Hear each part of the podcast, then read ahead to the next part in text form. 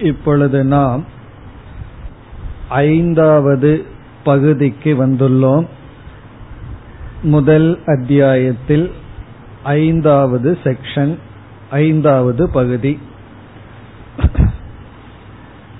சென்ற பகுதியில் ஏழு முதல் பத்தாவது மந்திரம் வரை வேதாந்த விஷயங்களை விசாரமாக பார்த்து பிறகு மீதி பகுதிகளில் அவித்யா சூத்திரத்தினுடைய விளக்கத்தை பார்த்தோம்.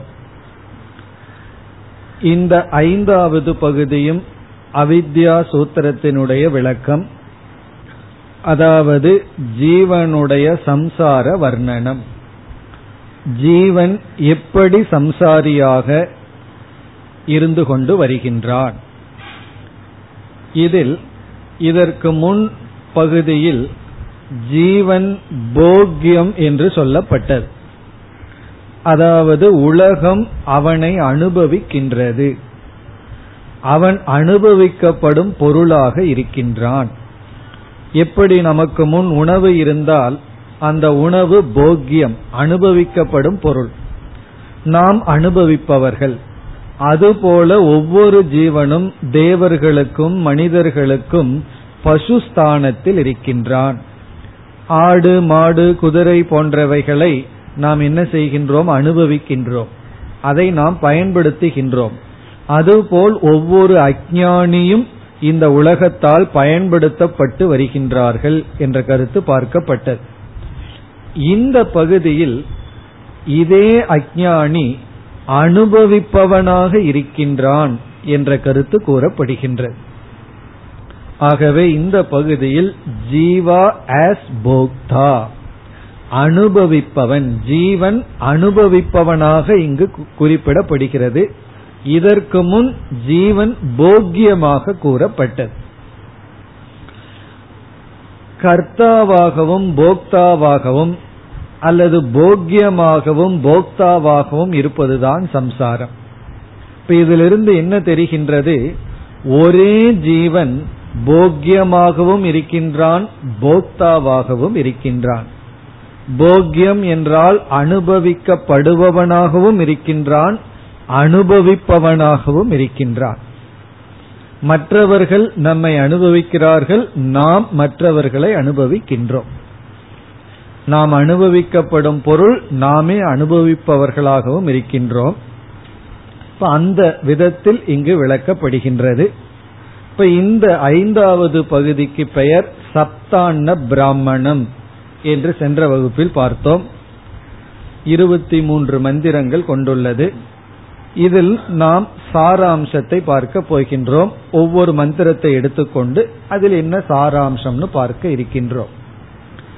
இதில் சப்த என்றால் ஏழு அன்னம் என்றால் போக்கியம் அனுபவிக்கப்படுவது என்று பொருள். சாதாரணமான பொருள் அன்னம் என்றால் எதை நாம் உட்கொள்கின்றோமோ அது அன்னம். ஆனால் இங்கு அன்னம் என்றால் போக்கியம் அனுபவிக்கப்படுவது. எதை நம்ம அனுபவிக்கிறோமோ அது அன்னம். சப்த அன்னம் என்றால் ஏழு விதமான அன்னம். இப்ப இங்கு எப்படி உபனிஷத் நமக்கு அறிவை புகட்டுகிறது என்றால் இந்த உலகமானது ஏழு விதமான போக்கியமாக பிரிக்கப்படுகிறது. சப்த அன்னமாக பிரிக்கப்படுகிறது.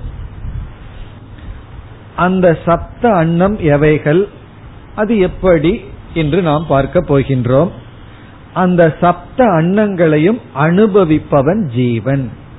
ஜீவன் போக்தா அவனுக்கு போக்கியமாக இருப்பது சப்த அன்னானி ஏழு உணவுகள். அதாவது இந்த உலகத்தையே ஏழு போக்கிய பதார்த்தமாக படைக்கப்பட்டு இந்த ஜீவன் ஏழு அன்னங்களையும் ஏழு போக்கியத்தை அனுபவிக்கின்றான் என்ற கருத்து கூறப்படுகிறது. பிறகு இந்த ஜீவனானவன் இந்த ஏழையும் அனுபவிக்கின்றான் என்று கூறும் பொழுது இந்த ஏழையும் இந்த பிரபஞ்சமாக பிரஜாபதியாக தியானம் செய்வதும் இங்கு குறிப்பிடப்படுகின்றது சப்த அன்னரூபமான தியானம். அப்படி தியானம் செய்தால் அதனுடைய பலன் ஹிரண்ய கர்ப்ப பதவி நமக்கு கிடைக்கும். இப்படி ரெண்டு பர்பஸ் இருக்கு. ஜீவன் வந்து ஏழையும் அனுபவிக்கின்ற சம்சாரி என்றும் புகட்டப்படுகிறது. பிறகு இந்த உலகத்தையே சப்த அன்னத்தை ஹிரண்ய கர்ப்பனாக பார்த்தல். அப்படி பார்த்து தியானம் செய்யும் பொழுது நமக்கு ஹிரண்ய கர்ப்பனுடைய ஸ்டேட்டஸ் பதவி கிடைக்கின்றது. அதெல்லாம் நாம் பிறகு ஒவ்வொன்றாக பார்க்க போகின்றோம். இனி இங்கு மேலும் சில முகவுரைகள் தேவைப்படுகின்றது. இப்ப இந்த பகுதியை மையமாக வைத்துக்கொண்டு அத்வைத சம்பிரதாயத்தில் வந்த மிக முக்கியமான ஒருவர் சுவாமி வித்யாரண்யர் என்பவர் அவர் பஞ்சதசி என்கின்ற ஒரு நூலில் நான்காவது அத்தியாயத்தில் துவைத விவேகம் என்ற ஒரு விவேகத்தை செய்கின்றார். அந்த இடத்தில் இந்த சப்தான்ன பிராமணத்தை மையமாக கொண்டுள்ளார். அவர் அங்கு எப்படி இந்த சப்தான்னத்தை அறிமுகப்படுத்துகின்றார்? இங்கு கூறிய கருத்தை அவர் எப்படி அழகாக பொருள்படுத்தி நமக்கு கூறுகின்றார் என்பதையே நாம் இப்பொழுது முகவுரையாக எடுத்துக் கொள்ளலாம். இதுல மிக முக்கியமாக நாம் உணர வேண்டிய கருத்து இந்த இடத்தில் இருக்கின்றது. அங்கு அவர் துவைத விவேகம் என்று சொல்லும் பொழுது இருமையை பற்றிய விசாரம் என்று பொருள். அந்த இருமையை இரண்டாக பிரிக்கின்றார். துவைதம்னாவே இருமைன்னு அர்த்தம். அந்த துவைதம் இரண்டாக பிரிக்கப்படுகிறது. அதாவது துவைதம்னா இருமைனா இரண்டுங்கிறத விட ஒன்றுக்கு மேல் பல அப்படின்னு அர்த்தம். அந்த ஒன்றுக்கு மேல் இருக்கின்ற பல இரண்டாக பிரிக்கப்படுகின்றது அந்த இரண்டு முதலாவது ஈஸ்வர சிருஷ்டி இரண்டாவது ஜீவ சிருஷ்டி. இப்ப ஈஸ்வரனுடைய சிருஷ்டி ஜீவனுடைய சிருஷ்டி என்று துவைதம் சிருஷ்டியானது இரண்டாக பிரிக்கப்படுகிறது. ஈஸ்வர சிருஷ்டி ஜீவ சிருஷ்டி. இப்ப ஈஸ்வர சிருஷ்டி எது என்றால் நாம் பார்த்து அனுபவிக்கின்ற இந்த பஞ்ச பூதங்கள் ஈஸ்வர சிருஷ்டி. இப்ப ஈஸ்வர சிருஷ்டிங்கிறது இந்த உலகம். பஞ்சபூதத்திலால் ஆன நாம் அனுபவித்துக் கொண்டிருக்கின்ற இந்த ஸ்தூல உலகம். சூக்ம உலகம் இதெல்லாமே எதெல்லாம் பகவான் படைச்சிருக்காரோ அதெல்லாம் ஈஸ்வர சிருஷ்டி. இப்ப இந்த ஈஸ்வர சிருஷ்டி ஸ்தூல சுரூபமாக இருக்கிறது. இந்த ஈஸ்வர சிருஷ்டி நம்மால் அனுபவிக்கப்படும் திருஷ்யமாக இருக்கின்றது. எதையெல்லாம் பார்க்கிறோமோ அதெல்லாம் ஈஸ்வரனுடைய சிருஷ்டி. எது ஈஸ்வரன் சிருஷ்டின்னு கேட்ட என்ன பதில் சொல்வது? சர்வம். அதான் பதில். எல்லாமே. அனைத்தும் ஈஸ்வரனுடைய சிருஷ்டி. இப்படி சொன்னவுடன் ஒரு சந்தேகம் உடனே நமக்கு வரும். எல்லாமே ஈஸ்வரனுடைய சிருஷ்டினா பிறகு ஜீவனுக்கு சிருஷ்டி பண்றதுக்கு என்ன இருக்கு? எது ஈஸ்வரனுடைய சிருஷ்டினா சர்வம்னு பதில் சொல்லிடுறோம். அப்ப சர்வம் மைனஸ் இல்லையே எல்லாமே ஈஸ்வர சிருஷ்டினா ஜீவன் எதை படைப்பான் ஜீவனுடைய சிருஷ்டி என்ன? என்ற கேள்வி வரும் பொழுது ஏற்கனவே இறைவனால் படைக்கப்பட்ட அந்த ஈஸ்வர சிருஷ்டியின் மீது ஜீவன் ஏற்றி வைக்கின்ற சில ஜட்ஜ்மெண்ட் சில முடிவுகள். அது ஜீவனுடைய சிருஷ்டி. அதாவது இந்த புஸ்தகத்தை வந்து யார் படைச்சான்னு கேட்டா ஈஸ்வரன் படைத்தார். ஏன்னா காயத்தை படைச்சது அவர் எல்லாம் அவர். ஏன்னா இது பஞ்சபூதத்திலான ஒரு பொருள். இப்ப இந்த புஸ்தகம் யாருடைய சிருஷ்டி என்றால் ஈஸ்வர சிருஷ்டி. பிறகு நாம் என்ன செய்கின்றோம்? நாம்னா வேதாந்திக் ஸ்டூடெண்ட் வேதாந்தத்துக்கு வந்த நாம் என்ன பண்றோம்? இந்த பிருகதாரண்யக உபனிஷத் புஸ்தகத்தை பார்த்து இது எனக்கு பிரயோஜனத்தை கொடுக்கின்ற ஒரு பொக்கிஷம் அப்படின்னு பாக்கிறோம் இப்ப இந்த புஸ்தகத்துல நமக்கு என்ன புத்தி வந்திருக்கு? இது எனக்கு அறிவை கொடுக்கின்ற நூல். எனக்கு மகிழ்ச்சியை கொடுக்கின்ற ஒரு புஸ்தகம் அப்படின்னு பாக்கிறோம் இப்போ இந்த புஸ்தகத்தின் மீது சுகஹேது இது என்னுடைய சுகத்துக்கான சாதனை அப்படின்னு யார் ஒரு சிலர் இந்த புஸ்தகத்தின் மீது அப்படி ஒரு பாவனையை வைக்கிறார்கள். வேறொரு சிலருக்கு இதை கொடுத்து பாருங்க என்ன செய்வார்கள்? அத வந்து சரஸ்வதி பூஜைக்கு வேணா நான் கும்பிட தயாரா இருக்கேன். சரஸ்வதி பூஜைக்கு பொட்டு வைக்கிறதுக்கு தான் இது வந்து பிரயோஜனம் அப்படின்னு சொல்லுவார்கள். சில பேர்த்துக்கு இது வந்து வீட்டுல நியூசன்ஸ் இடத்த அடைச்சிட்டு இருக்கு யாருக்காவது கொண்டு போய் கொடுன்னு சொல்லுவார். இது வந்து தூக்கி கொடுக்க வேண்டிய அல்லது ஒரு டஸ்ட் இது ஒரு குப்பை சிலருக்கு அது என்னன்னா அது அவர்களுடைய சிருஷ்டி. சிலர் நியூட்ரலா இருப்பார்கள். ஏதோ ஒரு புஸ்தகம் இருந்துட்டு போட்டுமே கலைமகள் இருந்துட்டு போட்டுன்னு விடுவார்கள். சிலர் வந்து இதே புஸ்தகத்தை வணங்குவார்கள். இப்போ ஈஸ்வரனுடைய சிருஷ்டி என்னன்னா ஒரே ஒரு புஸ்தகம். அந்த ஈஸ்வரனுடைய சிருஷ்டியில அதன் மீது ஒவ்வொரு ஜீவனும் ஒவ்வொரு ஆட்டிடியூடு பாவனையை வைத்துள்ளார்கள். அந்த பாவனை தான் ஜீவ சிருஷ்டி. இப்போ ஒரு பொருள் படைக்கப்பட்டுள்ளது. அந்த படைக்கப்பட்டுள்ள ஒரு பொருள் மீது ஒவ்வொருவரும் ஒவ்வொரு ஆட்டிடியூட் ஒவ்வொரு பாவனை வைத்துள்ளார்கள்.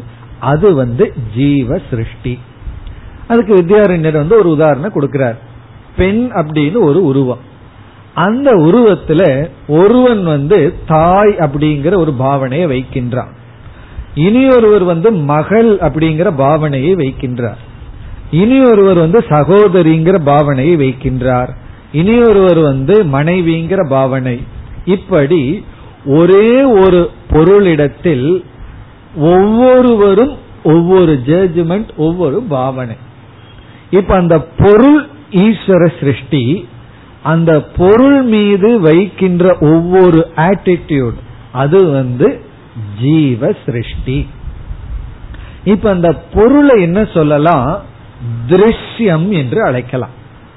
திருஷ்யம்னா என்னுடைய இந்திரியத்தினால் அறியப்படுகின்ற ஒரு பொருள் ஆப்ஜெக்ட் ஆப்ஜெக்ட் ஆஃப் பர்செப்ஷன் நான் ஒரு பொருளை பார்க்கிறேன் அவ்வளவுதான். இது ஒரு பொருள். அதோட ஃபுல் ஸ்டாப் வச்சிட்டோம்னா நம்ம எதில் இருக்கிறோம் அப்படின்னா ஈஸ்வரனுடைய சிருஷ்டிலேயே இருந்துடுறோம் அதுக்கு மேல ஒரு சிருஷ்டி பண்ணல. ஏன்னா ஈஸ்வரன் சிருஷ்டி என்ன பண்ணும்? நமக்கு இருக்கிறத காட்டி கொடுக்கும். இப்ப வந்து ஒருத்தரை நான் பாக்கிறேன் பார்த்த உடனே இவர் அவரை எப்படி பாக்கிறேனோ அதோட நான் நிறுத்திட்டேன்னா நான் எங்க இருக்கேன்? ஈஸ்வரனுடைய சிருஷ்டியோட இருக்கேன். அதற்கு பிறகு அவரை பத்தி சில கன்க்ளூஷன் நான் எடுக்கிறேன். இவர் எனக்கு உகந்தவர் இவர் எனக்கு ஆகாதவர் இப்படி எல்லாம் என்னுடைய பாவனை அதுல வைக்கிறேன். இப்ப என்ன ஆகின்றது? அந்த திருஷ்யமானது எனக்கு போக்கியமாக மாற்றப்படுகிறது. போக்கியம் அப்படின்னா போக்தாவாக என்னை ஏதோ ஒரு விதத்தில் ஒரு பாதிப்பை உருவாக்குகின்றது.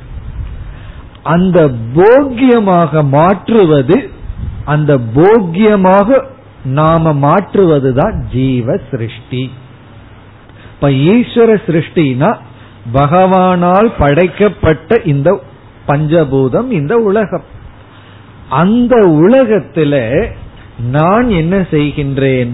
சில பொருள்களை போக்கியமாக மாற்றுகின்றேன். இப்ப நம்ம கடைக்கு போறோம். எத்தனையோ பொருள்கள் கடையில் இருக்கு. ஆனா அத்தனை பொருள்களும் ஈஸ்வர சிருஷ்டி திருஷ்யம். நம்ம இந்திரியங்களுக்கு அது என்னென்ன பொருள் இருக்குன்னு காட்டப்படுகிறது. ஆனா நமக்கு ஒரு பொருள் மீது நமக்கு பற்று வந்து விடுகிறது. அதாவது அந்த பொருளை வாங்கணும் அப்படிங்கிற எண்ணம் வந்த உடனே அனைத்து பொருள்ல எந்த பொருளை வாங்கணும்னு நான் நினைச்சிட்டனோ அந்த பொருளை நான் என்ன செய்து விட்டேன்? போக்கியமாக மாற்றி விட்டேன். திருஷ்யம் போக்கியமாக மாற்றப்பட்டு விட்டது. அல்லது விஷயமாக மாற்றப்பட்டு விட்டது. திருஷ்யம் வந்து எப்படி கன்வெர்ட் ஆயிடுது? ஆப்ஜெக்ட் ஆஃப் நான் போக்தாவுக்கு அது போக்கியமாகி விட்டது. நான் போக்கியம் ஆகாம இருந்தேன்னா நான் வெறும் திரஷ்டா பார்ப்பவன். சாட்சி நான் பார்த்துட்டு இருக்கேன் எத்தனையோ பொருள்களை வேடிக்கை பார்க்கிறேன் அவ்வளவுதான். ஆனா என்னைக்கு வந்து அது போக்கியம் ஆகுதோ அப்ப நான் போக்தாவாக மாறி விட்டேன் அப்ப ஜீவ சிருஷ்டி அப்படிங்கிறது என்ன என்றால் ஈஸ்வர சிருஷ்டியின் மீது ஏதோ ஒரு கன்க்ளூஷன் போட்டு என்னோடு ஒரு சம்பந்தத்தை உருவாக்கி விடுகின்றேன். அது வந்து எனக்கு விரும்பின பொருள்னு எடுத்துக்கலாம் விரும்பாத பொருள்னு எடுத்துக்கலாம் உதாசீனம் எடுத்துக்கலாம். என்னோட ஒரு சம்பந்தத்தை உருவாக்கி அந்த பொருள் மீது ஒரு கன்க்ளூஷன் வந்தாச்சு. அது வந்து ஜீவ சிருஷ்டி. இப்ப இந்த இடத்துல இந்த உலகத்துல எத்தனையோ பொருள்கள் இருக்கும் பொழுது ஏழு பதார்த்தங்கள் வந்து போக்கியமாக மாற்றப்படுகிறது. அதான் சப்த அன்னம் என்று சொல்லப்படுகிறது. இப்ப சப்த அன்னம்னா உலகத்துல எத்தனையோ இருக்கு. அதில் ஏழு பதார்த்தங்கள் தான் ஜீவன் என்ன செய்கின்றான்? போக்கியமாக மாற்றி விடுகின்றான். சப்த அன்னம். அப்ப இந்த சப்த அன்னம்ங்கிறது ஜீவ சிருஷ்டி. இதுல கொஞ்சம் கவனமா பார்க்கணும். ஜீவ சிருஷ்டி வரணும்னு சொன்னா ஏற்கனவே ஈஸ்வரனுடைய சிருஷ்டி இருக்கணும். ஈஸ்வரனுடைய சிருஷ்டி மீது ஜீவனுடைய சிருஷ்டி வருகின்றது. இப்ப நம்ம கடையில வந்து நூறு பொருள் பார்த்தா அந்த நூறு பொருளுமே ஈஸ்வர சிருஷ்டி. அதுல இரண்டு மூன்று பொருள்கள் தான் ஜீவ சிருஷ்டியா மாறுது. போக்கியமாக மாறுகிறது. அது எந்த பொருள் மீது எனக்கு ஒரு அட்ராக்ஷன் வந்துருதோ அந்த பொருள் வந்து போக்கியமாக மாறிவிட்டது. அதை நான் வாங்க வேண்டிய அவசியமே இல்லை. அதை பார்த்து அது நல்லா இருக்கே அதை வாங்கறதுக்கு என்னிடத்துல பணம் இல்லையேன்னு ஒரு ஏக்கம் வந்துட்டாலும் கூட நான் என்ன செய்துட்டேன்? நூறு விஷயத்துல ரெண்டு விஷயத்த போக்கியமாக மாற்றி விட்டேன் விஷயமாக மாற்றி விட்டேன் நூறு திருஷ்யம் ரெண்டு விஷயம். அந்த ரெண்டு விஷயம் நூத்தி ரெண்டாவது அல்ல அந்த நூறுக்குள்ளேயே இருப்பதுதான். இப்ப நூத்தி ரெண்டுன்னு சொல்லிடக்கூடாது. நூறு விஷயத்த பார்த்தேன் அதுல ரெண்டு விஷயம் என்ன ஆகுனா அது திருஷ்யமாகவும் இருக்கு பிளஸ் விஷயமாகவும் மாறி விட்டது போக்கியமாக மாறி விட்டது ஒரு பொருள் போக்கியமா மாறுதுன்னா உடனே நான் போக்தாவாயிட்டேன்னு அர்த்தம். இப்ப இது எது முதல்ங்கிற கேள்விக்கு பதிலே சொல்ல முடியாது. அது போக்கியமானதுனால நான் போக்தாவானனா அல்லது நான் போக்தாவானதுனால அது போக்கியம் ஆச்சுன்னா ரெண்டு சேர்ந்தாகும். நான் போக்தாவா ஆக ஆக அது போக்கியம் ஆயிட்டு அது போக்கியம் நான் போக்தாவா ஆயிட்டேன். இந்த போக்தாவா இருக்கிறதா சம்சாரம். மோக்ஷம்னு என்ன தெரியுமோ? திரஷ்டாவா இருந்தா மோக்ஷம். பார்க்கிற பொருளை எல்லாம் நான் பார்த்துட்டு இருந்தேன்னா மோக்ஷம். அதை நான் அதுல ஒரு சிருஷ்டி நான் பண்ணும் பொழுது நான் சம்சாரி ஆகி விடுகின்றேன். பேசாம ஈஸ்வர சிருஷ்டியில் இருந்தா மோக்ஷம் ஜீவ சிருஷ்டியில் இருந்தா சம்சாரம். அப்படின்னு வித்யாரண்யர் என்ன செய்யறார் இந்த உபனிஷத்துல வர்ற சப்தாண்ணத்தை ஆதாரமா எடுத்துக்கொண்டு ஜீவ சிருஷ்டி தான் சம்சார காரணம் அப்படின்னு அங்கு நிலைநாட்டுகின்றார். இப்ப ஜீவ சிருஷ்டி தான் சம்சார காரணம். ஆகவே என்ன பண்ணணும்னா இந்த ஜீவ சிருஷ்டியத்தான் தியாகம் பண்ண வேண்டும்.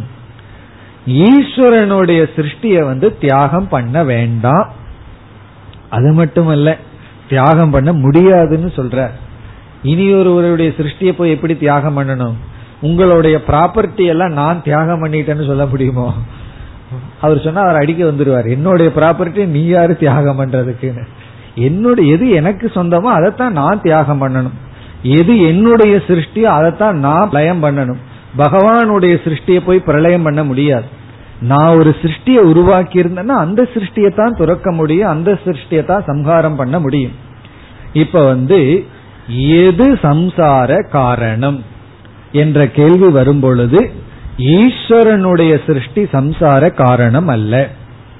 ஆனால் அந்த ஈஸ்வரனுடைய சிருஷ்டி மீது நாம் ஒரு சிருஷ்டியை ஏற்றி வைக்கின்றோம். அது எப்படி ஏற்றி வைக்கின்றோம்னா அந்த சிருஷ்டியை போக்கிய பதார்த்தமாக நாம் பார்க்கின்றோம். இங்க போக்கிய பதார்த்தம்னா உடனே சாப்பிடுற பதார்த்தம்னு மட்டும் அர்த்தம் அல்ல போக்கியம்னா உடனே சாப்பாடுன்னு அர்த்தம் அல்ல கண்ணுக்கு குளிர்ச்சியானது காதுக்கு குளிர்ச்சி சுவைக்கு தொட்டு உணர்தல் என்று எனக்கு சுக சாதனம் அல்லது துக்க சாதனம் என்று ஒரு பொருளை நான் பார்த்தால். அப்பொழுது நான் என்ன செய்து விடுகின்றேன்? ஈஸ்வர சிருஷ்டியை ஜீவ சிருஷ்டியாக மாற்றி விடுகின்றேன். இப்ப இந்த இடத்துல உபனிஷத் என்ன சொல்கின்றதுன்னா ஒரு ஜீவன் ஏழு விதமான ஜீவ சிருஷ்டி செய்கின்றான். இதுல ஏற்கனவே ஈஸ்வரனுடைய சிருஷ்டி இருக்கு. அதுல ஏழு பதார்த்தத்தை என்ன பண்ணிடுறான்னா தன்னுடைய போக்கியமாக மாற்றி விடுகின்றான். மாற்றி விட்டுட்டு இவன் ஒரு போக்தாவாக இருந்து கொண்டு சம்சாரியாக இருக்கின்றான். போக்தாவாக இருத்தல்ங்கிறது சம்சாரம் அப்படி போக்தாவாக இருக்கிறதுக்கு பகவான் படைச்ச இந்த அகில உலகத்தையே அவனுடைய அடிப்படையில் ஏழாக இங்கு மாற்றியுள்ளான். நான் எட்டாவது ஒன்னு சொல்லுவேன்னா சொல்லிக்கலாம். இங்க உபனிஷத் நம்ம புரியறதுக்காக ஒரு ஏழை உதாரணமா எடுத்து கொண்டுள்ளது அவ்வளவுதான். இந்த ஏழை நம்ம படிச்சோம்னா சம்பந்தம் இல்லாம இருக்கு எதோ சொல்ற மாதிரி இருக்கும். ஆனா ஒரு எக்ஸாம்பிளுக்காக சொல்லப்பட்டு இப்ப உபனிஷத்தினுடைய இன்டென்ஷன் என்னன்னா பகவான் படைச்சிருக்கிற உலகத்தை அது பகவானாகவே பார்த்தா நீ ஒழுங்கா இருப்ப முக்தனா இருப்ப. அதை விட்டுட்டு உன்னுடைய புத்தியில நீ வந்து அதை பார்க்கும் பொழுது ஜீவனாக நீ இருந்து அதை பார்க்கும் பொழுது அதுல நீயாக சில சிருஷ்டி செய்து சம்சாரியாக இருக்கின்றாய் அப்படிங்கிறத உபனிஷத் காட்டுகின்றது. போக்தாவாக இருத்தல் சம்சாரம் அல்லது சம்சாரி. சாட்சியாக இருத்தல் திரஷ்டாவாக இருத்தல் முக்தனுடைய நிலை. அதுதான் இந்த பிராமணத்தினுடைய சாரம் மைய கருத்து. இந்த பிராமணத்தினுடைய எசன்ஸே இதுதான். நீ போக்தாவா இருந்தா அந்த இடத்துல சம்சாரி. இல்ல அப்படின்னா நீ வந்து விட்னஸ் அல்லது திரஷ்டா. என்னைக்குமே நம்ம வந்து எத்தனையோ பெருத்துக்கிட்ட பழகிறோம். யார் இடத்துல நமக்கு அட்டாச்மெண்ட் வந்துடுதோ அவர்கள் விட்டு பிரியும் பொழுது ஏதாவது வரும்பொழுது துக்கம் வருது. நம்ம அதற்குள்ளேயே இருக்கோம் யாருகிட்டையும் தொட்டுக்காம இருக்கோம். ஏதோ பழகிறோம் போறோம் வர்றோம். அப்ப நமக்கு ஒரு விதமான தோல்வியும் கிடையாது சக்சஸும் கிடையாது. அப்படி நமக்கு எப்ப துயரம் வருகிறதுனா எப்பொழுது நாம் போக்தாவாக மாறுகின்றோமோ அப்பொழுதுதான் துயரம். எப்பொழுது சாட்சியாக திரஷ்டாவா இருக்கிறோமோ அப்பொழுது துயரம் இல்லை. இப்ப இதையெல்லாம் நம்ம கேட்ட உடனே பல சந்தேகங்கள் எல்லாம் வந்துடும் அப்போ நம்ம ஜீவ சிருஷ்டியே நமக்கு இருக்க கூடாதா? ஈஸ்வர சிருஷ்டி இருக்கணும்னா வெறும் பிளாங்கா ஒண்ணுமே இல்லாம அப்படியே பார்த்துட்டு தான் இருக்கணுமா? இப்ப ஜீவ சிருஷ்டியே இருக்கக்கூடாதான்னு சந்தேகம் வரும் பொழுது வித்யாரண்யர் அங்க வந்து விஸ்தாரமா விளக்கிறார். அந்த ஜீவ சிருஷ்டியையே சாஸ்திரியம் அசாஸ்திரியம்னு பிரிக்கிறார். சாஸ்திரத்துக்கு உட்பட்ட ஜீவ சிருஷ்டி சாஸ்திரத்தினால அனுமதிக்கப்படாத ஜீவ சிருஷ்டின்னு பிரிக்கிறார். இந்த காம குரோதம் இதெல்லாம் அசாஸ்திரியமான ஜீவ சிருஷ்டின்னு சொல்லி இந்த சாஸ்திரம் வந்து ஏற்றுக்கொள்ளாத ஜீவ சிருஷ்டியை எல்லாம் நீ தியாகம் பண்ணணும்னு சொல்லி சாஸ்திரத்துல அனுமதி கொடுக்கப்பட்ட ஜீவ சிருஷ்டியை நீ சாதனையாக எடுத்துக்கொள்ளு சொல்றார். பிறகு என்ன சொல்லுகின்றார்னா சாஸ்திரியமான ஜீவ சிருஷ்டியை எல்லாம் நீ பின்பற்றி பிறகு நீ ஞானத்தை அடைஞ்சு அதையும் நீ விட்டு விடுன்னு கடைசியா சொல்றார். அப்படி நம்ம ஜீவ சிருஷ்டிய வந்து இரண்டா பிரிச்சு சாஸ்திரம் எல்லாம் அனுமதிக்காத சம்சாரமான ஜீவ சிருஷ்டின்னு முதல்ல சொல்லி பிறகு மோக்ஷத்துக்கு சாதனையா இருக்கிற ஜீவ சிருஷ்டி எல்லாம் நம்ம எடுத்துக்கலாம். அது எப்படின்னா இந்த பிருகதாரண்யக்கு உபனிஷத்தை ஒரு பொக்கிஷமா பாக்குறது ஜீவ சிருஷ்டி. அது என்னன்னா அது சாஸ்திரியம். சாஸ்திரத்துல அனுமதிக்கப்பட்டது. இப்ப வந்து நமக்கு ஈஸ்வரன் மீது சாஸ்திரத்தின் மீதெல்லாம் ஸ்ரத்தைய வைக்கிறது என்னன்னா அதுவும் ஜீவ சிருஷ்டி தான். ஒரு மனிதனை பார்த்து அவரை வந்து அது பகவான் படைச்ச ஒரு ஆப்ஜெக்ட் மட்டும் பார்த்தா ஈஸ்வர சிருஷ்டி. அவரை குருவா பாக்கிறது தாயா பாக்கிறது தந்தையா பாக்கிறது இதெல்லாம் என்னன்னா ஜீவ சிருஷ்டி தான். அதனால இனிமேல் வீட்டுல போய் அம்மானு கூப்பிட மாட்டேன்னு சொல்லிடக்கூடாது. அப்ப என்னன்னா அது ஜீவ சிருஷ்டியா இருந்தாலும் அவைகளெல்லாம் சாதனைகளாக வருவதனால் சாஸ்திரியமான ஜீவ சிருஷ்டின்னு அவர் ஒத்துக்கிறார். பிறகு என்னன்னா அதையெல்லாம் நம்ம பயன்படுத்தி கடைசியில சாட்சியாக இருக்க வேண்டும்னு அவர் அழகா அங்கு விசாரத்தை எடுத்துட்டு போகின்றார். அதற்கு ஆதாரம் என்னன்னா இந்த இடம்தான். இப்ப இந்த இடத்துலதான் நமக்கு வந்து நாம் இந்த உலகத்துல வச்சிருக்கிற கன்க்ளூஷன் தான் சம்சாரத்துக்கு காரணம். எந்த பொருளும் நமக்கு உண்மையிலேயே சம்சாரத்தை கொடுப்பதில்லை. எதையும் துறக்க வேண்டாம். ஆனால் எந்தெந்த பொருளிலிருந்து துயரம் வருதோ அந்தந்த பொருள் இருக்கிற சில பாவனைகளை தான் நாம் துறக்க வேண்டும். அப்ப சம்சாரம் என்பது பகவானுடைய உலகத்தை போக்கியமாக மாற்றுதல். அப்படி நாம ஏழு விதமான போக்கியமாக மாற்றியுள்ளோம். அப்படிங்கறதா இந்த பகுதியினுடைய சாரம்.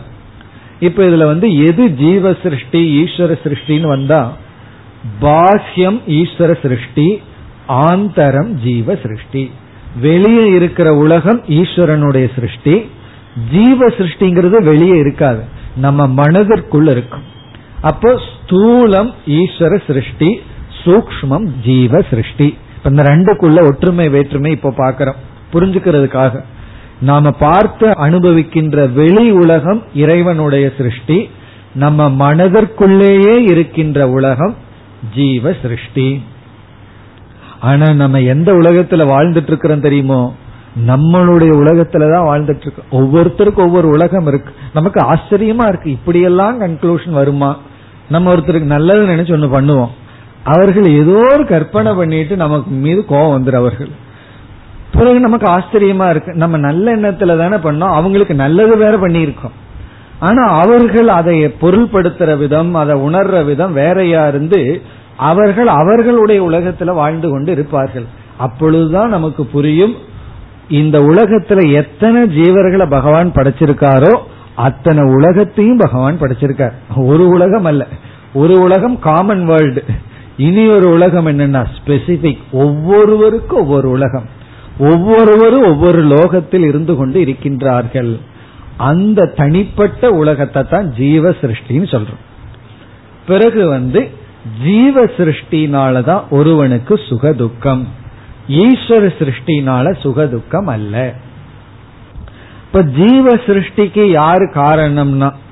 யாரு காரணம்? ஜீவன் தான் காரணம். இப்ப ஈஸ்வர சிருஷ்டிக்கு கர்த்தா யாருன்னா ஈஸ்வரன். அப்போ ஜீவ சிருஷ்டிக்கு காரணமானவன் ஜீவன் ஈஸ்வர சிருஷ்டிக்கு காரணமானவர் ஈஸ்வரன். பிறகு ஈஸ்வர சிருஷ்டியை தியாகம் செய்ய முடியாது. தியாகம் செய்ய வேண்டிய அவசியம் இல்லை ஜீவ சிருஷ்டியை தியாகம் பண்ண வேண்டும். தியாகம் செய்ய முடியும். அப்ப சம்சார காரணம் ஜீவ சிருஷ்டி சம்சார காரணம் ஈஸ்வர சிருஷ்டி அல்ல. இப்ப இதெல்லாம் ஜீவ சிருஷ்டி ஈஸ்வர சிருஷ்டி விஷயத்துல புரிந்து கொள்ள வேண்டிய விஷயம். அதாவது நம்ம வந்து எத்தனையோ பொருள்களை பார்க்கிறோம். எத்தனையோ பொருள்களோடு சம்பந்தம் வைக்கிறோம். எந்த பொருள் நமக்கு சுகதுக்கம்ங்கிற அனுபவத்தை கொடுக்குதோ அந்த பொருள்கள் எல்லாம் நமக்கு போக்கியமாக ஆகிவிட்டது. அந்த போக்கியமாக அந்த பொருளை மாற்றியது யார்? அது பகவானான்னு சொன்னா இங்க உப சொல்கிறது இல்ல நீதான். என்று நமக்கு பதில் சொல்லு நம்ம சொல்றோம் பகவானே நீ எனக்கு துக்கத்தை கொடுக்கற அப்படின்னு நம்ம சொல்றோம். பகவான் துக்கத்தை கொடுக்கவில்லை. ஒரு பொருளிலிருந்து நம்ம துயரத்தை அடையிறோம்னா அந்த பொருள் நமக்கு துயரத்தை கொடுக்கிற சக்திய நம்ம தான் அந்த பொருளுக்கு கொடுத்துள்ளோம். அப்ப இதுல இருந்து என்ன தெரியுதுன்னா ஒருவர் நம்ம இரிட்டேட் பண்றாங்கன்னு சொன்னா அவர் நம்ம இரிட்டேட் பண்றதுக்கு சக்திய அவருக்கு யார் கொடுத்தான்னா? பகவான் கொடுக்கல. பகவான் கொடுத்திருந்தாருன்னா அவர்கிட்ட யார் போனாலும் இரிட்டேட் ஆகணும். இப்ப நெருப்பு இருக்கு. நெருப்பு கிட்ட யார் போனாலும் அது சுடும். அதே போல நம்ம ஒருத்தரை பார்த்து சொல்றோம். அவர் இரிட்டேட் சொரூபம்னு சொல்றோம். அவரை பார்த்தாவே எனக்கு வயிறு எரியுதுன்னு சொல்லுவார்கள் சில பேர். இப்போ அவரை பார்க்கும் போதே நமக்கு வந்து இரிட்டேஷன் வருது சங்கடம் வருதுன்னா சங்கடத்தை கொடுக்கிற சொரூபத்தை அவரிடம் பகவான் வச்சிருந்தாருன்னா யார் போனாலும் சங்கடம் வரணும். ஆனா இனி ஒருத்தர் போனா சங்கடம் வர்றதில்ல சந்தோஷம் அவருக்கு கிடைக்குது. இதுல இருந்து என்ன தெரியுதுன்னா அவர் நமக்கு துயரத்தை கொடுக்கிறார்னா அவர் நமக்கு துயரத்தை கொடுக்கிற சக்திய அவருக்கு நம்ம கொடுத்துட்டோம். பிறகு என்ன பண்றோம்னா துயரத்தை அவங்க கிட்ட இருந்து வாங்கியிருக்கோம். அப்ப என்ன ஆகுதுன்னா நாம் இனி ஒருவர் மூலியமா துயரத்தை வாங்கி கொள்றோம். அப்ப துயரத்துக்கு யார் காரணம்னா நாம் தான் காரணம். ஜீவ சிருஷ்டி தான் காரணம். இது வந்து ஒரு பெரிய லீப் இதுல கால் வச்சோம்னா தான் வேதாந்தத்துக்குள்ளேயே நுழையிறோம். அது வரைக்கும் கர்மகாண்டத்துல தான் இருக்கும். என்னதான் வேதாந்தம் படிச்சாலும் வேதாந்தத்தையே ஒரு பூஜையா மாத்தியாச்சு. காரணம் என்ன? வெளி உலகம் துயரத்துக்கு காரணம். அதை மாத்துறதுக்கு வேதாந்தம் படிக்கிறேன்னு ஆயிரும். ஆனா என்னைக்கு வேதாந்தத்தினுடைய என்ட்ரன்ஸ் எக்ஸாம பாஸ் பண்றோம்னா இந்த கருத்தை புரிஞ்சிட்டோம்னா நம்ம வேதாந்தம்ங்கிற என்ட்ரன்ஸ்ல பாஸ் பண்றோம். சில பேர் என்ட்ரன்ஸ்ல பாஸ் பண்ணாமே பத்து வருஷம் வேதாந்தம் படிச்சுட்டு இருப்பார்கள். அதனாலதான் வேதாந்தம் பிரயோஜனம் கொடுக்கறது இல்லை ஆகவே இது ஒரு முக்கியமான டேர்னிங் பாயிண்ட் உபனிஷத்து இங்க நமக்கு கூறுவது. அதாவது யாரெல்லாம் நமக்கு துயரத்தை கொடுக்கறாங்கன்னு நினைச்சு அவங்கள பிளேம் பண்ணிட்டு இருக்கிறோமோ அந்த இடத்துல நம்ம புரிய வேண்டிய விஷயம் துயரத்தை அவங்க நமக்கு கொடுக்கறாங்கன்னா அவங்களுக்கு நமக்கு துயரத்தை கொடுக்கிற சக்தியை கொடுத்தது நாம தான் நாம தான் அவர்களுக்கு நம்மைய இரிட்டேட் பண்ற பவரை கொடுத்திருக்கோம். பொழுது அதற்கு காரணம் நாம். இப்ப இந்த முகவுரையுடன் இப்பொழுது நம்ம இந்த உபநிஷத்துக்குள்ள போவோம்.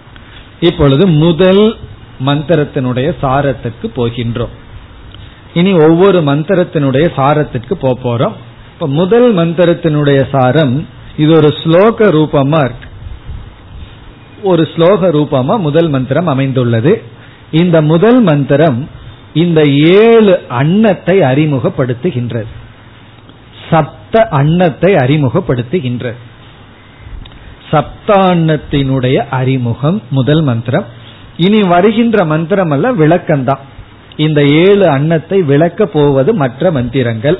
இது ஒவ்வொரு மந்திரத்தை பார்த்தா அந்த மந்திரம் நமக்கு தோணாது. பேராகிராஃபா இருக்கும். முதல் மந்திரம் ஸ்லோக ரூபமா இருக்கு. அதுக்கப்புறம் ஒவ்வொரு மந்திரங்களும் பெரிய பெரிய பேராகிராஃப் அதெல்லாம் வந்து அந்த முதல் மந்திரத்துல சொன்ன கருத்து விளக்கப்படுகிறது. இப்ப இங்க நம்ம பார்க்க போறது சப்த அன்னம் ஏழு அன்னம். இப்ப உபனிஷத் மிக அழகா சொல்கின்றது இந்த ஏழு அன்னத்தையும் படைப்பவன் யார்? அது முதல் வரியில வருகின்றது எது சப்தாண்ணாணி எந்த ஏழு அன்னங்கள் இருக்கின்றதோ அதை படைப்பவன் வந்து பிதா. படைப்பவனை வந்து பிதா அப்படின்னு அழைக்கின்றது. அப்பா தந்தை. இந்த பிதா அப்படிங்கிற சொல் இங்கு ஜீவனை குறிக்கின்றது. இப்ப ஜீவனுக்கு இங்க பெயர் வந்து பிதா தந்தை படைப்பவன் சிருஷ்டி கர்த்தா. இங்க வந்து பொதுவா பிதான்னு யார சொல்லுவோம்? தந்தையேன்னு சொல்லி யாரை அழைப்போம்? ஈஸ்வரன் அழைப்போம். ஆனா இங்க பேசுற ஏழு அன்னம் ஈஸ்வரன் படைக்கிறதல்ல ஜீவன் படைக்கிற சப்த அன்னம் சப்த போக்கியம். ஆனா அந்த ஏழுமே ஈஸ்வரன் தானே படைச்சிருக்கார்? இதே கேள்வி வித்யாரண்யரே அங்க கேட்கிறார். இப்ப நம்ம பார்க்க போற ஏழையும் படைச்சது பகவான் தானேன்னு சொன்னா கிடையாது. படைச்சது அந்த ஏழும் பகவான் தான். அதன் மீது நாம் போக்கியத்துவத்தை படைத்துள்ளோம். அதான் இந்த இடத்துல சூக்மமான கருத்து. இப்ப இந்த ஏழையும் உண்மையிலேயே ஏழினுடைய சுரூபத்தையும் பகவான் தான் படைச்சிருக்கார். ஆனா அந்த ஏழின் மீது போக்கியம்னு ஒண்ணு படைக்கிறது நம்ம. அதுதான் இங்கு பேசப்படுகிறது. போக்கியத்துவம் இந்த ஏழில். இப்ப நம்ம வந்து அஞ்சு பேர்த்த பாக்கிறோம் அஞ்சு பேர்த்த பார்த்த உடனே ஒருவரிடம் தான் நம்ம பழகிறோம். நட்பை உருவாக்கி கொள்றோம். அப்ப அஞ்சு பேரும் பகவான் படைச்சார். அந்த அஞ்சாவதுல ஒருவரை வந்து நம்ம நட்பு வச்சிருக்கிறோம்னா அந்த ஒருவர் இடத்துல பகவானுடைய சிருஷ்டி இருக்கு நம்ம சிருஷ்டி இருக்கு. என்ன நட்பு? அவரிடத்தில் நான் பழகுகின்றேன். எனக்கு உகந்தவர்ங்கிற புத்தி அவரிடத்துல படைச்சிருக்கோம். அப்போ அந்த ஃபைவ் கடவுளுடைய சிருஷ்டி அந்த அஞ்சுல ஒன்னு நம்முடைய சிருஷ்டி சேர்ந்து அந்த நாலு பேர்த்த அப்படியே உதாசீனமா விட்டுற வெறும் திருஷ்யமா பார்த்துட்டு விட்டுறோம் அப்படி இந்த பிரபஞ்சமே ஈஸ்வர சிருஷ்டி அதில் ஏழு ஜீவனுடைய சிருஷ்டி. இப்ப ஜீவனுக்கு இங்க பிதா அப்படிங்கிற பெயர் கொடுக்கிறார். இனி அடுத்த கேள்வி முதல் வரியிலே இருக்கு. அதாவது எதன் அடிப்படையில நம்ம படைக்கிறோம்? இப்ப ஈஸ்வரன் படைக்கிறாருன்னா அவருக்கு பேசிஸ் வந்து பஞ்சபூதம். பஞ்சபூதத்தை மெட்டீரியலா வச்சுட்டு இந்த உலகத்தை விதவிதமான காம்பினேஷன்ல படைக்கிறார். இப்போ என் முன்னாடி ஒரு ஐந்து மனிதர்கள் இருக்கிறார்கள். அதுல எந்த மனிதனை நான் நண்பனாக எடுத்துக்கொண்டு எனக்கு போக்கியமாக நான் மாற்றுகின்றேன். அதற்கு என்ன ஆதாரம்? அதற்கு என்ன காரணம்னு ஒரு கேள்வி வருகிறது. இப்ப நம்ம கடைக்கு போறோம். எத்தனையோ பொருள்கள் இருக்கு. மூணு நாள் பொருள்கள் தான் என்ன அட்ராக்ட் பண்ணி அதுதான் எனக்கு போக்கியமா மாறுது. அதற்கு என்ன காரணம்? எத்தனையோ இருக்கு. எனக்கே அது மட்டும் அட்ராக்ட் ஆகுது. நம்ம புஸ்தக கடைக்கு போறோம். ஒவ்வொருவரும் ஒவ்வொரு புஸ்தகத்தை வாங்குகிறார்கள். அதற்கு என்ன காரணம்? அப்படி அவர்கள் வாங்கும் பொழுது அல்லது இந்த புஸ்தகம் எனக்கு பிரியமானதுங்கிற புத்தியை வைக்கும் பொழுதே அந்த புஸ்தகத்தை போக்கியமாக மாற்றி விட்டார்கள். அந்த புஸ்தகத்தில் இவர்கள் ஒரு படைப்பை செய்து விட்டார்கள். அதற்கென்ன காரணம்? அதுவும் இங்கு முதலில் வருகின்றது. அப்ப இந்த சப்த அன்னம்னு எதுன்னு சொல்றதுக்கு முன்னாடியே என்ன கருத்து வருகிறதுனா இந்த சப்த அன்னத்தை படைக்கிறவன் ஜீவன். ஜீவன் தான் சிருஷ்டி கர்த்தா இரண்டாவது கருத்து எதன் அடிப்படையில் இவன் கன்வெர்ட் பண்றான்? ஈஸ்வரனுடைய சிருஷ்டிய எந்த பேசிஸ்ல அல்லது எது போக்கியமாக ஆக காரணம்? அதற்கு இங்க குறிப்பிடுகின்ற இரண்டு சொற்கள் ஒன்று மேதா இனி ஒன்று தபஸ். இப்ப முதல் வரியை நீங்க பார்த்தால் எழுபத்தி ஐந்தாவது பக்கத்துல எது சப்தாண்ணாணி மேதையா தபசா அஜனயத் பிதா? எழுபத்தஞ்சாவது பேஜ்ல ஃபர்ஸ்ட் வரி பிதா அப்படின்னு சொன்னா தந்தை. இங்கு வந்து ஜீவன் அஜனயத் ஜீவன் படைக்கின்றான். எது சப்த அண்ணாணி ஏழு அன்னங்களை ஜீவன் படைக்கின்றான். எதன் அடிப்படையில்? மேதையா தபசா. மேதையின் மூலமாகவும் தவத்தின் மூலமாகவும் உருவாக்குகின்றான். இங்க மேதா என்ற சொல்லுக்கு பொதுவான அர்த்தம் வந்து இங்கு அல்ல. இங்க வேற அர்த்தம். சாதாரணமான அர்த்தம் கிரந்த தாரண சக்தி. ஒரு டெக்ஸ்ட நம்ம படிச்சோம்னா அத மனசுல வச்சுக்கிற சக்திக்கு பேரு மேதா. அது நூலா இருக்கலாம் நூலினுடைய கருத்தா இருக்கலாம். ஒன் ஹவர் நம்ம வகுப்பு கேட்கிறோம்னா அந்த விஷயத்தை எவ்வளவு விஷயங்களை மனசுக்குள்ள தங்க வைக்கிற சக்தி இருக்கோ அதுக்கு பேரு மேதா. இன்னும் சில சுலபமா சொன்னா மெமரி பவர் ரீடைனிங் கெப்பாசிட்டி மேதா. தபஸ்னா நமக்கு தெரியும் தவம். ஆனா இந்த இடத்துல மேதாங்கிறதுக்கு இந்த இடத்தில் பொருள் உபாசனம். தபஸ் அப்படிங்கிறதுக்கு இந்த இடத்துல பொருள் கர்ம. அப்ப இங்க என்ன அர்த்தம் நமக்கு கிடைக்கின்றது? ஒரு ஜீவன் அவன் மேற்கொண்ட கர்மத்தின் அடிப்படையிலும் அவன் செய்த தியானத்தின் அடிப்படையிலும் இந்த உலகத்தில் உள்ள பொருள்களை போக்கியமாக மாற்றுகின்றான். இப்ப நாம எந்த பொருளை எப்படிப்பட்ட போக்கியமா மாத்துவோங்கிறதெல்லாம் நாம் செய்த கர்ம நாம் செய்த தியானத்தின் அடிப்படையில். அதாவது இப்போ ஒருவர் வந்து நம்ம இடத்துல வந்து ஏதோ பேசுறார். நம்ம இடத்துல ஒரு அரை மணி நேரம் அவர் பேசியுள்ளார். இப்போ இந்த அரை மணி நேரம் அவர் நம்ம இடத்துல பேசி இருக்கார் நம்முடைய ஒரு உறவினர்னு வச்சுக்குவோமே. இப்ப இந்த அரை மணி நேரம் அவர்கிட்ட நம்ம கேட்டு அதிலிருந்து நாம சுகத்தை அடையிறோமா துக்கத்தை அடையிறோமாங்கிறது எதன் அடிப்படையில் இருக்கு? அவர் மீது நாம எப்படிப்பட்ட போக்கியத்துவத்தை கற்பனை பண்ணி வச்சிருக்கிறோங்கிற அடிப்படையில. அதன் அடிப்படையில் தான் சுக துக்கம் வரும். இப்ப என்ன அவமானப்படுத்தியே பேசுறாருன்னு வச்சுக்குவோமே அந்த அவமானத்தை அவர் சந்தோஷமா எடுத்துக்கலாம். ஒருவரை வந்து நான் ஒருவர்கிட்ட அனுப்பிச்சேன். ஏதோ ஒரு விஷயத்துக்கு. நான் அனுப்பிச்சது அவர் அப்ப அவர் யாருன்னா என்னுடைய ரெப்ரசன்டேட்டிவ் தான். யாருகிட்ட அனுப்பிச்சனோ அவர் வந்து அவரை அவமானப்படுத்துறார். உடனே அது வந்து எனக்கு எப்படி இருக்கும்? ஐயையோ நான் ஒருத்தரை அனுப்பிச்சனே அவர் எனக்காக அவமானப்படுறாருன்னு. ஆனா அவர் சந்தோஷமா வந்து சொன்னார். அவருடைய சொற்கள் எல்லாம் எனக்கு அவமானமா இல்ல சந்தோஷமா இருந்ததுன்னார். ஏன்னா நான் அவரை ஒரு குழந்தையா பாக்கிறேன் இப்ப என்ன ஆச்சு அப்படின்னா ஒருவர் வந்து இனி ஒருவரிடமிருந்து சில சொற்களை வாங்கியிருக்கார் அவமான சொற்களை வாங்கியிருக்கார். இப்போ அந்த அவமான சொற்கள் வந்து சுகத்தை கொடுக்குதா துக்கத்தை கொடுக்குதாங்கிறது அவரை நம்ம எப்படி பார்க்கின்றோம் எப்படிப்பட்ட சிருஷ்டிய அவர் மீது வச்சுள்ளோங்கிற அடிப்படை அது கிளியர் ஆயிடுது. பிறகு எப்படிப்பட்ட சிருஷ்டிய நம்மால வைக்க முடியும் நாம் செய்த கர்ம உபாசனையின் பலன். இங்க கர்மம்னா தர்மம். நாம எந்த அளவுக்கு தர்மப்படி வாழ்ந்திருக்கோம் எந்த அளவுக்கு சிந்தனை மேற்கொண்டுள்ளோம் எப்படி நம்ம மைண்ட வச்சிருக்கிறோம் எந்த அளவுக்கு நம்ம பக்குவத்தை அடைஞ்சிருக்கிறோங்கிற பொறுத்து தான் சிருஷ்டியே பண்ண முடியும். அப்ப நமக்கு சிருஷ்டிக்கான உபாதான காரணம் நம்முடைய தர்மம். நம்ம வாழ்க்கையில மேற்கொண்டுள்ள கர்மம் பிறகு தியானம். சில பேர் தியானம் பண்ணிட்டே இருப்பார்கள். எப்படின்னா மனசுக்குள்ள திட்டிகிட்டே இருக்கிறது. அது ஒரு பெரிய தியானம். முணு முணுத்துட்டே சாபம் கொடுத்துட்டே இருக்கிறது. அப்படி தியானம் பண்ணி வச்சிருந்தோம்னு சொன்னா அவர் என்ன பேசினாலும் கொஞ்சம் ஒரு வார்த்தை பேசினாலும் நமக்கு கோபம் வந்துடும் காரணம் என்ன? நம்ம தியானம் அப்படி இருந்திருக்கு. ஒருவர் நம்ம மனதுக்குள்ளேயே சாபம் கொடுத்துட்டே இருக்கிறோம். திட்டிகிட்டே இருக்கிறோம்னா அவர் மீது வெறுப்பை வெளிச்சு வச்சிருக்கோம். யாரு மீது நமக்கு வெறுப்பு இருக்கோ அவர்கள் ஒரு வார்த்தை பேசிட்டோம் கோபம் வந்துடும் நமக்கு. அப்போ அப்படிப்பட்ட சிருஷ்டியை நம்ம பண்ணினது நம்முடைய தியானம். ஒருவரை வந்து மனதில் வாழ்த்திட்டே இருக்கும். அவர் நமக்கு நல்லது பண்றாரோ கெட்டது பண்றாரோ. அவர் நம்ம கிட்ட என்ன பேசினாலும் நம்ம அது பாதிக்காது. அப்படி அதே போல செயல்கள். இப்ப நாம மேற்கொண்ட செயல்கள் நாம வாழ்ந்த வாழ்க்கை முறை நாம் அடைந்த அறிவு.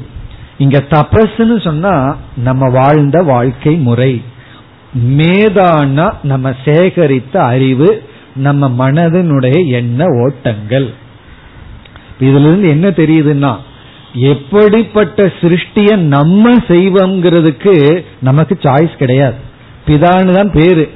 சாய்ஸ் இருக்குன்னு தான் பேரு. ஆனா அதுவே கிடையாது. காரணம் என்னன்னா நமக்கு எவ்வளவு மனப்பக்குவமோ நம்ம எவ்வளவு தூரம் கர்மமும் தர்மமும் பண்ணி வச்சிருக்கிறோமோ தியானமும் பண்ணி வச்சிருக்கிறோமோ அதன் அடிப்படையில தான் ஹெல்ப்லெஸ்ஸா நம்ம பண்ணுவோம்.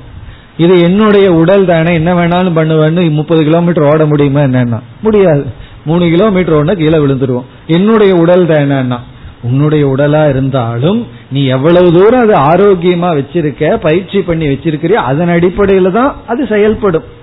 அதே போல இது என்னுடைய புத்தி தானே? நான் இப்படி ஒரு ஜட்ஜ்மெண்ட் போடுறேன்னா முடியாது.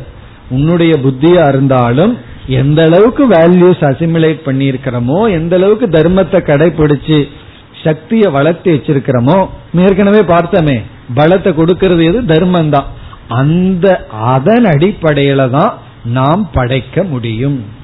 அப்போ படைக்கிற நமக்கே ரெஸ்ட்ரிக்ஷன் எல்லாம் இருக்கு. நமக்கு சாய்ஸ் இருக்கிற மாதிரி இருக்கு இல்லாத மாதிரி இருக்கு. இதுதான் ட்ரிக் பகவானுடைய ட்ரிக்குங்கிறது ஏதோ சாய்ஸ் கொடுக்கற மாதிரி கொடுத்துருக்காரு. ஆனா ஒரு சாய்ஸ் நமக்கு கொடுக்கல.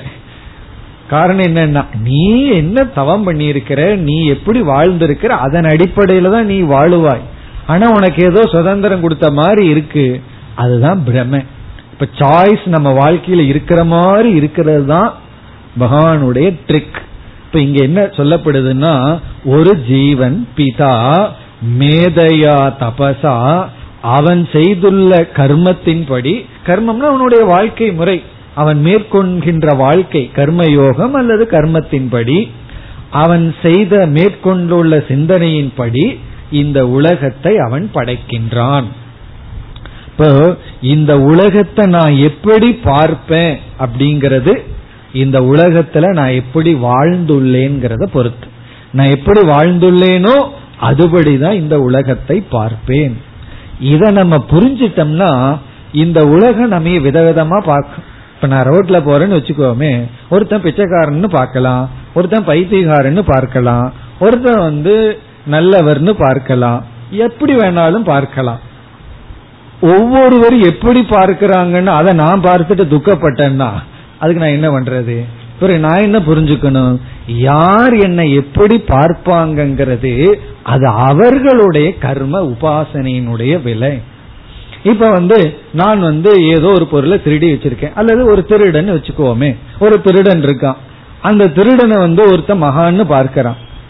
அது யாருடைய தப்புனா அந்த திருடன் வந்து தன்னை ஒருத்தன் தவறா பார்க்கிறான். அது தப்பு தானே. திருடனை போய் திருடன் இல்லாதவனா பார்க்கறது தப்பு தான் அது அவன் கையில் இல்லை. அல்லது திருடாம ஒருத்தனை போய் திருடன்னு பார்க்கறது அவன் கையில் இல்லை. அது அவரவர்களுடைய கர்ம உபாசனையினுடைய விளைவு. இந்த உலகத்தை நம்ம எப்படி பார்க்கிறதுங்கிறது நம்முடைய கர்ம உபாசனையின் விளைவு. இத புரிஞ்சிட்டோம்னா மற்றவர்கள் என்னை இப்படி பார்க்கிறாங்களேன்னு சொல்லி நம்ம துயரப்பட மாட்டோம். ஏன்னா அவர்கள் என்ன பார்க்கல? அவங்களுடைய கர்ம உபாசனைக்கு தகுந்த மாதிரி பார்த்துட்டு இருக்காங்க. நான் எப்படிங்கிறது அது வேற விஷயம். அது அவங்க பார்க்கறதுக்கு டேலி ஆகலாம் ஆகாம இருக்கலாம். நான் யாருங்கிறது வேற என்னை இந்த உலகம் எப்படி பொருள்படுத்துதுங்கிறது வேற. அது சரியா இருந்தா ஓகே. சரியா இல்லைன்னா எங்கிட்ட தப்பில்லை. அவர்களிடத்துல தான் தவறு. இப்ப இந்த மைய கருத்துக்கள் எல்லாம் இந்த சப்தாண்ட பிராமணத்துல ஒளிஞ்சிட்டு இருக்கு மந்திரத்துக்குள்ள போய் பார்த்தா தெரியாது. இப்ப இதையெல்லாம் தான் வித்யாரண்யர் போன்ற ஆசிரியர்கள் என்ன செய்வார்கள்? இந்த ஒரு கருத்தை வச்சுட்டு நமக்கு புரிகிற விதத்துல எடுத்து விளக்குவார்கள். அப்படி வித்யாரண்யர் அங்க விளக்கி இருக்கின்றார். அது இந்த மாதிரி எக்ஸாம்பிள் எல்லாம் கொடுக்கிறார். அதாவது ஈஸ்வர சிருஷ்டி துக்கத்துக்கு எப்படி காரணம் இல்லை. ஜீவ சிருஷ்டி தான் எப்படி காரணம்னு அழகான உதாரணத்துல விளக்குறார். அது எப்படி விளக்குறாருன்னா ஜீவ சிருஷ்டி துக்கத்துக்கு காரணம் இல்லைன்னா இப்ப எது துக்கத்துக்கு காரணம்னு சாதாரணமா நினைக்கிறோமோ அந்த காரணம் வெளியே இருந்த போதிலும் அந்த விஷயம் நமக்கு வராத வரைக்கும் துக்கம் இல்லை இப்போ ஒருவருடைய தந்தை வந்து இறந்துட்டார். அது ஈஸ்வர சிருஷ்டி. வெளியில நடந்த சம்பவம். அது நமக்கு துக்கத்தை கொடுப்பதில்லை. எது வரைக்கும் அந்த நியூஸ் வராத வரைக்கும். அந்த நியூஸ் வந்தா அது ஜீவ சிருஷ்டி ஆயிருது அதுதான் நமக்கு துக்கத்தை கொடுக்குது. அதே போல சுகத்தை கொடுக்கிற விஷயமும் வெளியே வந்தாச்சு. ஒருத்தன் எக்ஸாம்ல பாஸ் பண்ணிட்டான். பேப்பர்ல வந்தாச்சு. இவனுக்கு நியூஸ் வராத வரைக்கும் சுகம் இல்லை அப்போ இவனுக்கு சுகத்தை கொடுக்கிற சிருஷ்டி வெளியே இருந்தும் இவன் சுகத்தை அடையாதது காரணம் ஜீவ சிருஷ்டி வரல. இதுல இருந்து என்ன சொல்றார்? ஜீவ சிருஷ்டி உற்பத்தி ஆனா தான் சுக துக்கம் ஈஸ்வர சிருஷ்டி அது வந்தாலும் வராட்டி நமக்கு சுக துக்கம் இல்லைன்னெல்லாம் அவரெல்லாம் நமக்கு விளக்கி புரிய வைக்கிறார். கடைசி என்ன புரிஞ்சுக்கணும்னா நம்முடைய படைப்பு தான் நம்முடைய சுகதுக்கத்திற்கு காரணம். யாரு படைப்பு? ஈஸ்வரன் படைப்பு மீது படைச்சு வச்சிருக்கோம். அதுக்கு என்ன வேதாந்த உதாரணம்னா?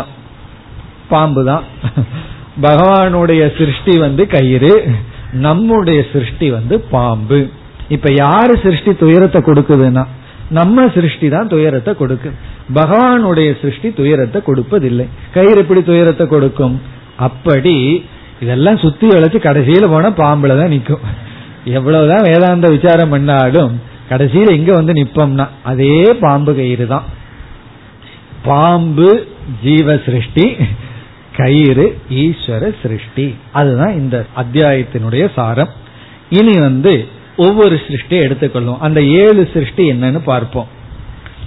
முதல் சிருஷ்டி முதல் அன்னம். என்ன இங்க அன்னம்ங்கிற வார்த்தை இருக்கிறனால அன்னம்னே நம்ம கூறிக்கொண்டு செல்லலாம். முதல் அன்னம். இப்ப ஏழு அன்னத்தை பார்க்க போறோம். அதுல முதல் அன்னத்துக்கு பெயர் சாதாரணம் அன்னம். சாதாரணம் அன்னம். சாதாரணம்னு தமிழ்ல சாதாரணமா சொல்றீங்களேன்னா அது சான்ஸ்கிரிட் வேர்டு தான். சாதாரணம்னா சான்ஸ்கிரிட் வேர்டு தான். காமன் ஃபுட் சாதாரணத்துக்கு என்ன அர்த்தம்னா சாதாரண அர்த்தம் தான். காமன் உலக வழக்கில் இருக்கின்ற ஆர்டினரி காமன் ஃபுட் சாதாரணம் அன்னம். அதுவே ஃபர்ஸ்ட் அன்னம். முதல் அன்னமே சாதாரணம் அன்னம். இப்ப சாதாரணம் அன்னம் அப்படின்னு சொன்னா இப்ப நம்ம வந்து மனிதர்களா இருக்கோம். இந்த உலகத்துல எத்தனையோ பொருள்கள் எல்லாம் படைக்கப்படுது எத்தனையோ தானியங்கள் எல்லாம் விளைகின்றது. நம்ம எல்லாத்தையும் எடுத்து சாப்பிடுவோமா? கள்ளிப்பால் எடுத்து குடிப்போமா? அதையும் கொடுக்குற ஆள்கள் எல்லாம் இருக்கு. அது வந்து நமக்கு அன்னம் அல்ல. அது வந்து ஆட்டுக்கோ மாடுக்கோ அல்லது வேற ஏதாவது மிருகத்துக்கு வேணா அது கள்ளி சாப்பிடும். இப்ப எத்தனையோ செடிகள் இருந்தாலும் சிலதைத்தான் நம்ம உணவாக எடுத்து கொள்கின்றோம். அப்போ இந்த இடத்துல மனிதர்களுக்கு எது உணவாகுமோ அதுதான் நமக்கு போக்கியம். அப்போ எதையெல்லாம் நம்ம ஆர்டினரியா உட்கொள்கின்றோமோ அது வந்து முதல் சிருஷ்டி முதல் அன்னம். இப்ப சாதாரணம் அன்னம் இஸ் ஈக்வல் டு நாம் சாப்பிடக்கூடிய பொருள்கள். இட்லி தோசை எல்லாமே அதான் ஃபர்ஸ்ட் அன்னம். ஃபர்ஸ்ட் அன்னம்னா என்ன? விரீகி எவாதி விரீகினா நெல் முதலியன. நம்ம பார்த்தோம்னா இப்ப வந்து ஒரு சோளமோ ஏதோ விதைக்கிறோம். அதை சுத்தி வந்து எத்தனையோ களை வருது. அதையெல்லாம் என்ன பண்றோம்? களை அப்படின்னு நம்ம சொல்றோம். களைன்னு சொன்னோம்னா என்ன அர்த்தம்னா அது நமக்கு ஆகாததுன்னு வெட்டி போடுறோம். அவங்க எவ்வளவு கொலை பண்றாங்க தெரியுமா ஒரு நாள்ல? அறுவாள் எடுத்துட்டு போய் நான் அதை பார்ப்பேன். அவங்க என்ன நினைக்கிறாங்க? ஏதோ சர்வீஸ் பண்றேன்னு நினைக்கிறாங்க. ஆனா என்ன உண்மையில பண்றாங்க? ஒரு செடி வாழணும்னு சுத்தி இருக்கிற ஐம்பது செடியை கொன்று விடுகிறார்கள். காரணம் என்ன? இதை ஏன் நம்ம பண்றோம்? அந்த ஒரு செடி நமக்கு அன்னம். அது நம்மளுடைய சிருஷ்டி. மீதி எல்லாம் என்னன்னா கலைன்னு சொல்லி விட்டுறோம். இப்ப வேற ஒரு இடத்துல இப்ப வந்து ஒரு பர்டிகுலர் இப்ப காஃபி எஸ்டேட்னு வச்சுக்கோமே அந்த காஃபியில காஃபி செடி தான் அன்னம். அதை தவிர வேற ஏதாவது சோளம் வந்ததுன்னா அது கலை வெட்டி விடுவார்கள். அது நம்ம அந்த இடத்துல ஆகாதுன்னு வெட்டி விடுவார்கள். அப்படி ஒரு ஒரு செடி உயிரோடு இருக்கணுங்கிறதுக்காக சுத்தி இருக்கிறதையெல்லாம் நம்ம நாசம் பண்றோம். காரணம் என்னன்னா அந்த இடத்துல நம்ம என்ன பண்றோம்? நம் மனித உடலுக்கு எதெல்லாம் உகந்ததோ அதை போக்கியமாக மாற்றி விடுகின்றோம். நீதி எல்லாம் என்னன்னா கலை நீக்கப்பட வேண்டியது. அப்ப நாம படைக்கிற ஒரு சிருஷ்டி என்னன்னா எதையெல்லாம் நம்ம சாப்பிட முடியுமோ அதெல்லாம் போக்கியமாக மாற்றி விடுகின்றோம். இப்ப எலி வந்து எதையெல்லாம் நம்ம சாப்பிடக்கூடாதோ அதை சாப்பிடுச்சுன்னு வச்சுக்குவோமே அதுக்கு ஒரு கோயிலே கட்டி கும்பிட ஆரம்பிச்சிருவோம். ஆனா என்னன்னா எது எனக்கு அன்னமோ அதுவே அதுக்கு அன்னமா இருக்கு. அதான் ப்ராப்ளம் அதனால என்ன பண்றோம்னா அதை நம்ம தீர்த்து கட்டுறோம். அப்போ எது நம்ம என்ன பண்ணிட்டோம்? பகவானுடைய படைப்புல எத்தனையோ செடிகள் எல்லாம் வருது. எத்தனையோ தானியங்கள் மரங் செடிகள் எல்லாம் வருது. அதில் எனக்கு எது உகந்ததோ அது மட்டும் போக்கியம். அதுதான் ஃபர்ஸ்ட் அன்னம். அதான் ஃபர்ஸ்ட் அன்னமா நம்ம கிரியேட் பண்றோமா. அது உண்மைதானே? எனக்கு எது ஆகாதோ அதெல்லாம் நமக்கு அன்னம் அல்ல.